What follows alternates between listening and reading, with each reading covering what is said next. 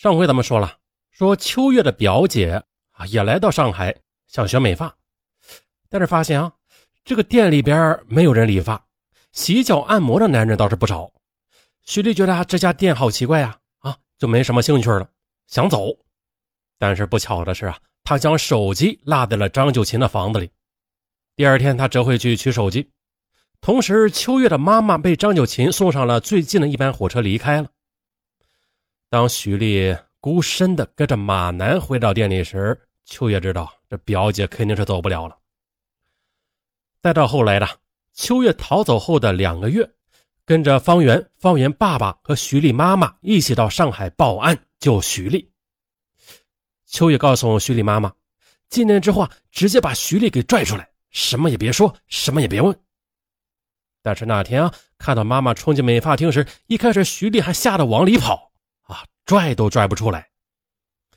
后来接受记者采访时，徐丽说：“啊，当时是太怕家人会像之前张九琴威胁他们那样遭到报复的，所以啊，不敢出去。”被解救之后，徐丽回了湖北老家，秋月还在上海，两人几乎是没有联系的。他恨我，我也没有办法。秋月说着，低头摆弄了一下手机。我们再回到逃出去的第二天，客人来接方圆和杨柳去汽车站。方圆要去温州找父母，客人呢还给了方圆一部自己的旧手机。车动了，电话通了，方圆喊了一声“妈”，啊，我要去你那儿了，多的呀也不要说，到时候我们见面再说。方圆曾想啊，如果有一天张九琴真的把他放了，他不会直接回家的，因为呀。他爸爸会理发，要是我回去什么都不懂，那他会以为我在外面干嘛呀？他呀，必须先找个正规的理发店学学理发，再回去应对家人。啊，刚才是方圆。再说秋月，秋月回家之后，第一件事就是让爸爸给他买了一个一千三百元的 vivo 手机，否则出去这么多年连个手机都没有啊，怎么说得过去呀？四年没回家了。哥嫂对秋月都有看法，话里呀也带着刺儿。哼，你知道回来了？我以为你在大上海不想回家了呢，在那混了四年，也就这样的嘛。这眼泪呀一下子就出来了，心里难受，有苦衷，但他不能说。家里都只知道他们被骗了，是被关在店里给别人洗脚，不能出来。方圆连按摩都没说。他不会说的，啊，这村里边都是老头老奶奶，只要有一个人知道了，就会议论。啊，他每天在外面干嘛呀？每个人的说话语气不一样，马上也就变质了，人言可畏。但是呢，每次看到电视上的法制节目播出的足浴店被抄的画面，秋月就看到妈妈偷偷的抹眼泪。妈妈的心里也会想啊，你是不是在里边也受了这种苦啊？秋月就趴在床上哭了。秋月跟记者又说了：“他说呀，这种情绪我从来都没有带给我的父母，给他们的感觉就像是对我没有造成任何伤害。”秋月一遍遍的给自己洗脑，告诉自己那些都已经过去了，他不在乎，他自己都不敢相信的这种事情真的就曾经发生在他的身上。看管不严的收银和2013年5月店里的装修，使店内的人心躁动，也给逃跑带来了黄金契机。很快，秋月和张九琴的养女在五月下旬利用半夜外出倒垃圾的机会，借助客人逃跑了。方圆和杨柳是第二波，另外有四个人在8月19日凌晨同时逃跑。上海女孩就是最后逃跑的四人之一。也就是他逃跑之后，通过家里在警察局的熟人关系报了警。三天后，警察冲进乐乐美发厅，带走了张九琴、马楠和陈丽华，解救出了包括刘华、张燕在内的其余六名女孩。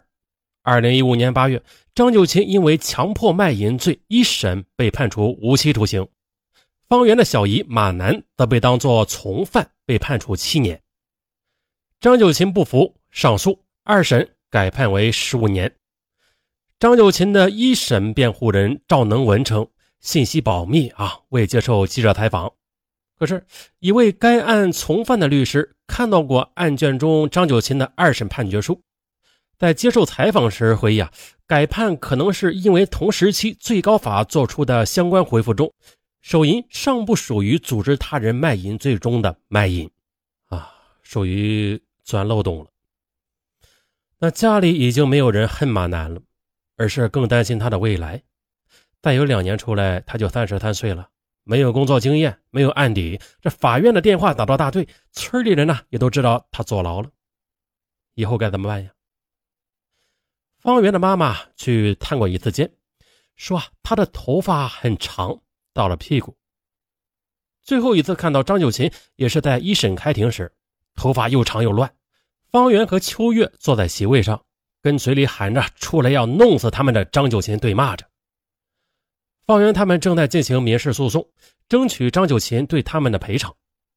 官司打了四年了，还没有了结。为了官司，他们建了一个群，偶尔的在里边就记者的问题向其他成员确定一下当初的记忆是否正确。为了配合法院，方圆、秋月和刘华、张燕还有其他两名受害者又回到了上海工作，其中四人就是在川沙。而乐乐美发店所在的区域变成浦东新区前的旧称。川沙好小的繁华地带啊，沿着一条主路向东南两侧展开，打车到指定位置，起步价就够了。为什么说回到川沙呀？他们说待惯了，虽然那几年一直是被关在店里的，但这儿依然给他们带来一种难以解释的安全感。刘华还经常坐在车，专门的绕过曾经的美发店，去看看呀，那里变成什么样了。后来的改成了宠物医院，现在是烟酒店。跟记者一起到上海闹市区时，秋月觉得很烦躁，他说自己不喜欢人多的地方。在被采访那几天都是阴雨天，方圆也常在这个时候怀疑人生：为什么我还活在这个世界上？想自杀，没勇气。别人问他怎么了，他就仰起头，露出右侧的梨窝。我有神经病的，别跟我一般见识。让方圆和秋月都感到很困惑的一点是，他们到底恋爱过没有？以后有了男朋友，该怎么向他们解释啊？说没谈过吗？那身体是怎么回事啊？说谈过。那爱情在哪儿呢？秋月恨他的第一个客人，说他毁了自己的初恋。后来的他们呢，要么是对男人失去期待，要么是轻易的被他人那小小的善意所打动。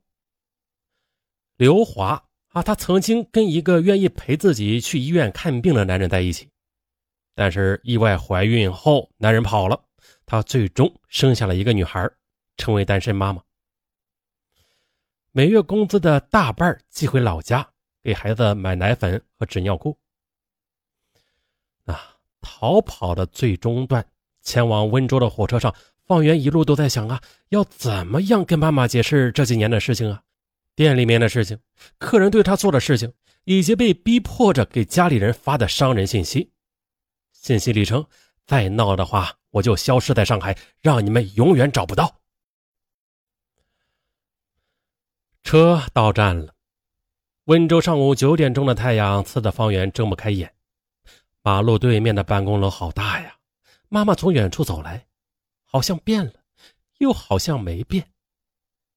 方圆喊了一声“妈”，不敢看他，眯起眼睛，尴尬的笑了笑，岔开话题：“今天好热呀。”本案完。